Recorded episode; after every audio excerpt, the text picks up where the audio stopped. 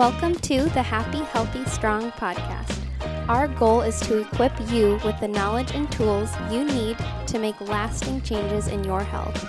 Society has trained us to think that Western medicine is the answer to long term health, but this approach only treats symptoms and never addresses the root cause. Without a new approach, our community will experience unnecessary sickness and suffering. We teach the functional health model to educate and empower listeners on their journey to a happier, healthier, and stronger life.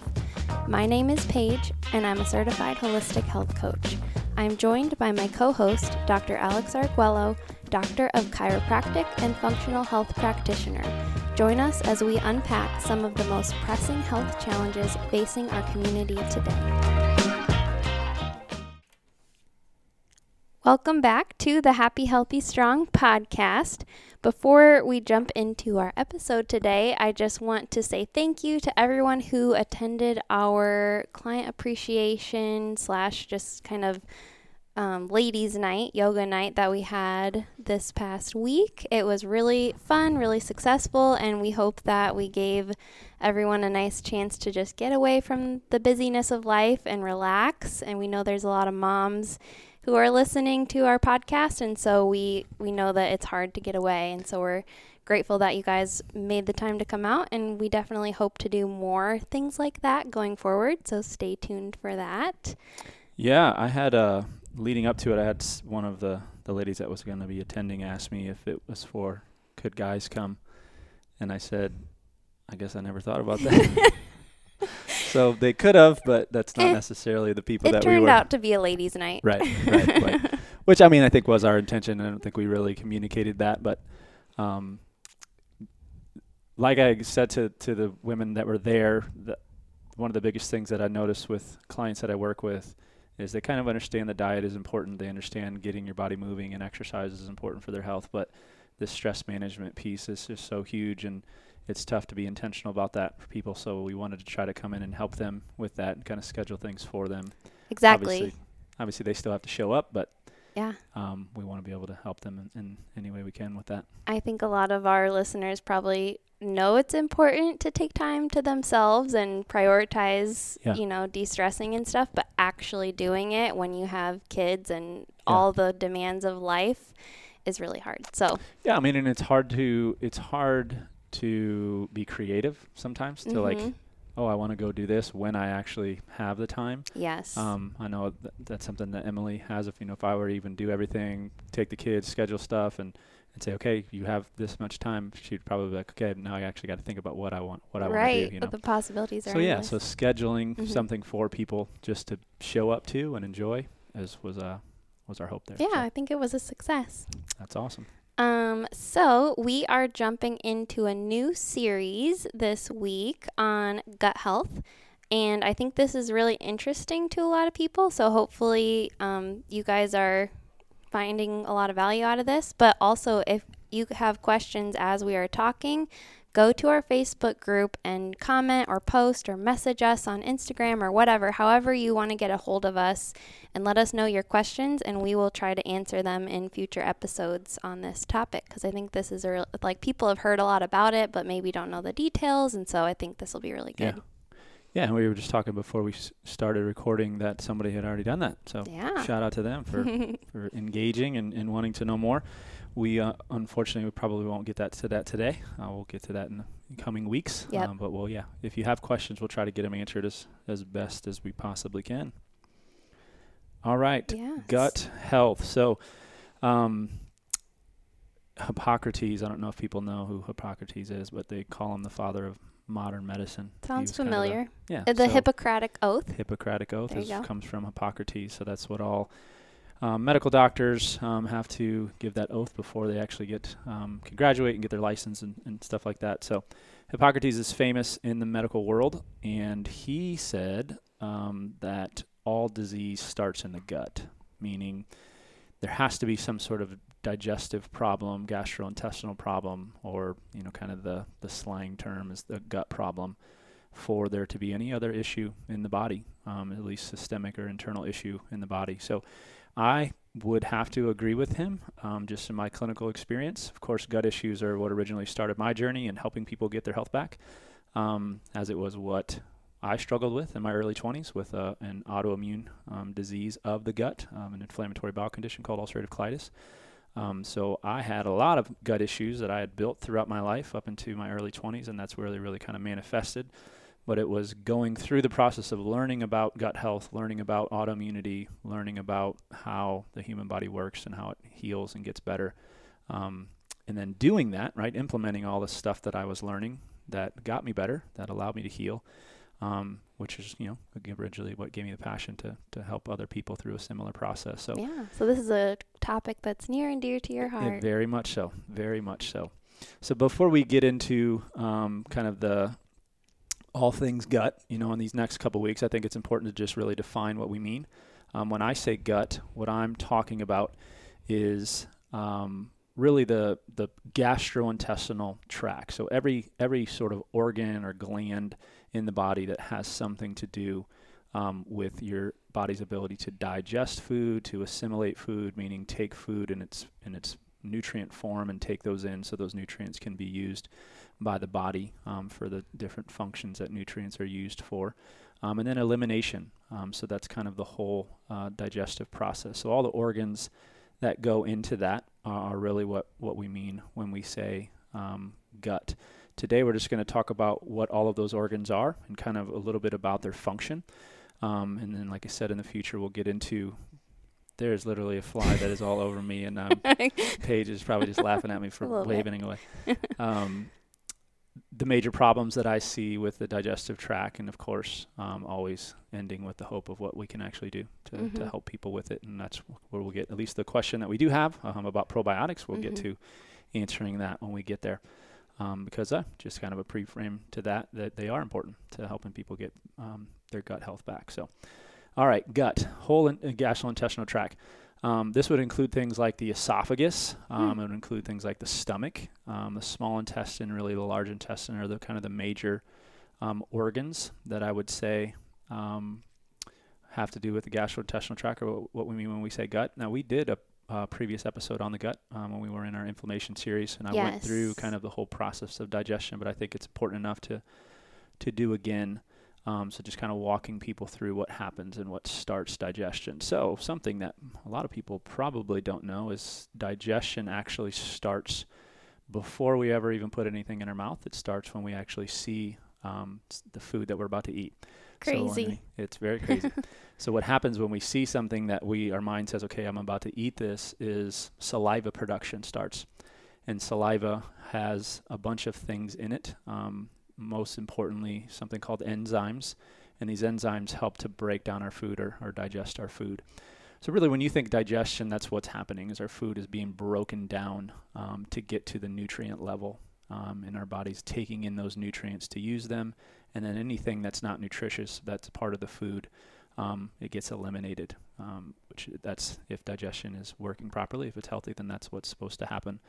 Um, so yeah, so when you're seeing a food, saliva starts to happen. And then the next thing, of course, is when you put food in your in your mouth, um, you shouldn't just swallow that food. Um, you should chew it up, right? One of the major purposes of teeth is to to chew our food well. Um, and we've talked about in plenty of other episodes the struggle that most people have with chewing our food. Um, I reference my kids a lot in this particular topic um, because they they just want to put in a big bite and then swallow, swallow it, yeah, immediately. Um, so yeah, they're they're trying to be trained right now to actually chew properly. Um, and then if you if you've noticed, you probably don't notice, but if you chew your food well, what's also happening is more saliva is being produced. Mm. So the chewing of the food is breaking down the food, um, and then saliva is also with those ends the enzymatic activity is further breaking down the food. Um, I noticed this um, really well the other day when I put a piece of gum in my mouth. I haven't chewed gum for probably at least 10 years. Um, what what made you chew gum then for the break uh, your cycle? Somebody had it. I think it, I think uh, one of the grandparents had given it to my daughter, or my daughter right now is just love. My daughter's eight years old and she loves to buy things.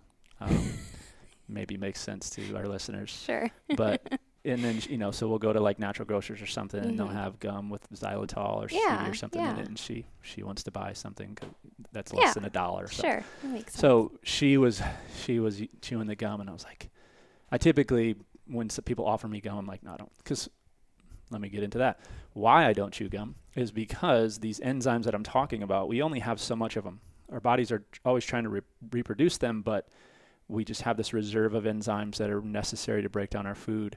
And if you're chewing gum all the time, your body thinks you're eating food, so you're, you're the body's producing these enzymes. And kind of like wasting, uh, wasting, the store yeah. that it had for the day. Absolutely. Wow. Absolutely. So so I don't typically chew gums, but I did, and I noticed I was like, man, I cannot believe how much saliva is in my mouth right now from chewing That's this gum. so interesting. Yeah. So then I, it was just the reminder of, oh yeah, this is why it's important it's to chew. It's why it's important to chew food. So yeah, so you're chewing this food. Again, the whole purpose of it is to break it down further and further. Um, so then you swallow that food. It's going through your esophagus, and then eventually gets to your stomach, which is the organ after the esophagus. Um, and then when it gets to the stomach, the stomach has, most importantly, stomach acid, um, what's called hydrochloric acid. And it's very acidic, and that um, acid is there for a number of different purposes, but it's just, again, further breaks down the food. Um, it turns it into something, the proper definition of it is, is, called, or the proper term for it is called chyme. Um, you're supposed to almost liquefy whatever it is that you're actually chewing, um, or whatever it is put, that's put into your mouth um, before it goes into the next stages of digestion, which would be your small intestine and, and your, then your eventually your large intestine before it gets eliminated. Um, so the stomach has this purpose of breaking the food down, almost liquefying it. But then the stomach acid also triggers other things to happen. So it triggers, we just mentioned enzymes. So there's something um, specific with enzymes called digestive enzymes that get released by your pancreas and they there's some that digest protein, there's some that digest, digest carbohydrates. Um, those get released into um, the digestive tract so that you can further break down your food. So it's getting down to again the nutrient level. Um, when it doesn't get down to the nutrient level, that's what can cause a lot of the problems that we'll talk about in our next um, in our following our future shows. So when food is not broken down to the fullest. Yep. Okay. Yep. Yep. So um, just to get into that a little bit, our immune system is kind of our protector, right? So it's always looking out to see if something's trying to get inside of us and kill us or cause us harm. So when a food is not properly broken down, the body knows when it, how it should be broken down. So um, think amino acid, which is a protein that's broken down to its smallest form. Our body can do fine with amino acids. It knows it's supposed to get to amino acid level and it won't do anything. But if it doesn't and it stays as a bigger protein, then now the body can start to think it's foreign and, and create some problems here, which is in inflammation and um, mm. um, further immune reactions to it. So that's one of the things that can actually happen. So this whole th- process of digestion that I'm going through is to really try to prevent those things, really to get it to, to keep the immune system from having to do a job that it's not supposed to be doing because all you're doing is eating eating food, right? Right. So we get to this stomach um, acid's breaking it down, it's releasing digestive enzymes. The other thing that it does is it triggers the gallbladder to release something called bile. And the bile is primarily for fats to be broken down. It just gets the fat into a different form um, so that, again, the body can, can take use in nutrients. Yeah, use mm-hmm. it, take in nutrients from it. Um, so the pancreas releases these enzymes to digest proteins and carbs. The, f- the gallbladder releases this bile to break down fat. So really anything that we take in if the process is working well, should get to your small intestine fully broken down, and then the small intestine's major role is to take in take the nutrients out of it. Um, so if you get there in its right form, the nu- the small intestine's amazing at taking in nutrients that it should, and then passing everything else on to the large intestine. And then the large intestine is really where stool forms, so that we can eliminate anything that the body that the body doesn't need. So when you actually think about it, it's it's incredible the process that that happens. Definitely. You know? And you know, we're not when we chew a food, we're not like saying, "Hey, okay, stomach, start producing acid." Pancreas start producing enzymes. Right, or this is a carbohydrate, so produce those yeah. enzymes. Yeah, we don't like push a yeah. button somewhere on our body to say, okay, that was a carbohydrate, so mm-hmm. produce that. The body's just innately doing this because it understands exactly what to do, um, right thing at the right time. You know, like we so always cool. say. Very cool. So that's kind of the the process that that happens. Goes from the mouth through the esophagus to the stomach. Other organs like pancreas and gallbladder are involved there, and then it gets to your small intestine um, where it's taking in nutrients and then passes on to the large intestine um, where the stool is formed and then then eliminated. So when we think about um, what sort of problems can start to happen, um, if any at any point things aren't going well or if they break down, then then that's when you're going to have lots of lots of problems. And the important thing about the, the GI tract, and this is where back to the Hippocrates thing, is all all disease starts with the gut. Is the gut has this connection with with so many other things in the body. There's and similar to hormones where there's these axes, right? So the the HPA axes, HPT axes. There's also these axes between the gut and the brain. There's the axes between the gut and the skin. Um, there's um, gut in the liver. There's all these axes that work in the body that are intimately connected. So if a problem starts to happen at anywhere in the gut, um, a problem potentially is going to happen in the brain. If a problem happens in the gut, a problem's going to happen in the skin. Problem happens in the gut, problem's going to happen with your detox system. So it's just kind of where. So that's um, why he said all problems start in the yeah, gut. Yeah. It, yeah. Yeah, and of course, like we talk about all the time, it's vicious cycles, right? Yeah. So if there's a gut problem and that leads to a thyroid problem, then a thyroid problem leads to further gut problems, right? So just to uh, give an example of that, you need thyroid hormone to produce stomach acid. So if you don't have enough stomach acid and that creates a gut problem, that could eventually lead to a thyroid problem. And then the thyroid problem leads to you not being able to produce stomach acid, so now you further your your gut problem right? So I always hate talking about these vicious cycles. they sound so depressing. they sound depressing. Yeah. But I think it's important for people to, to understand that, you know, we, we talk a lot about um, just how the the functional health model being so different than the, the medical model.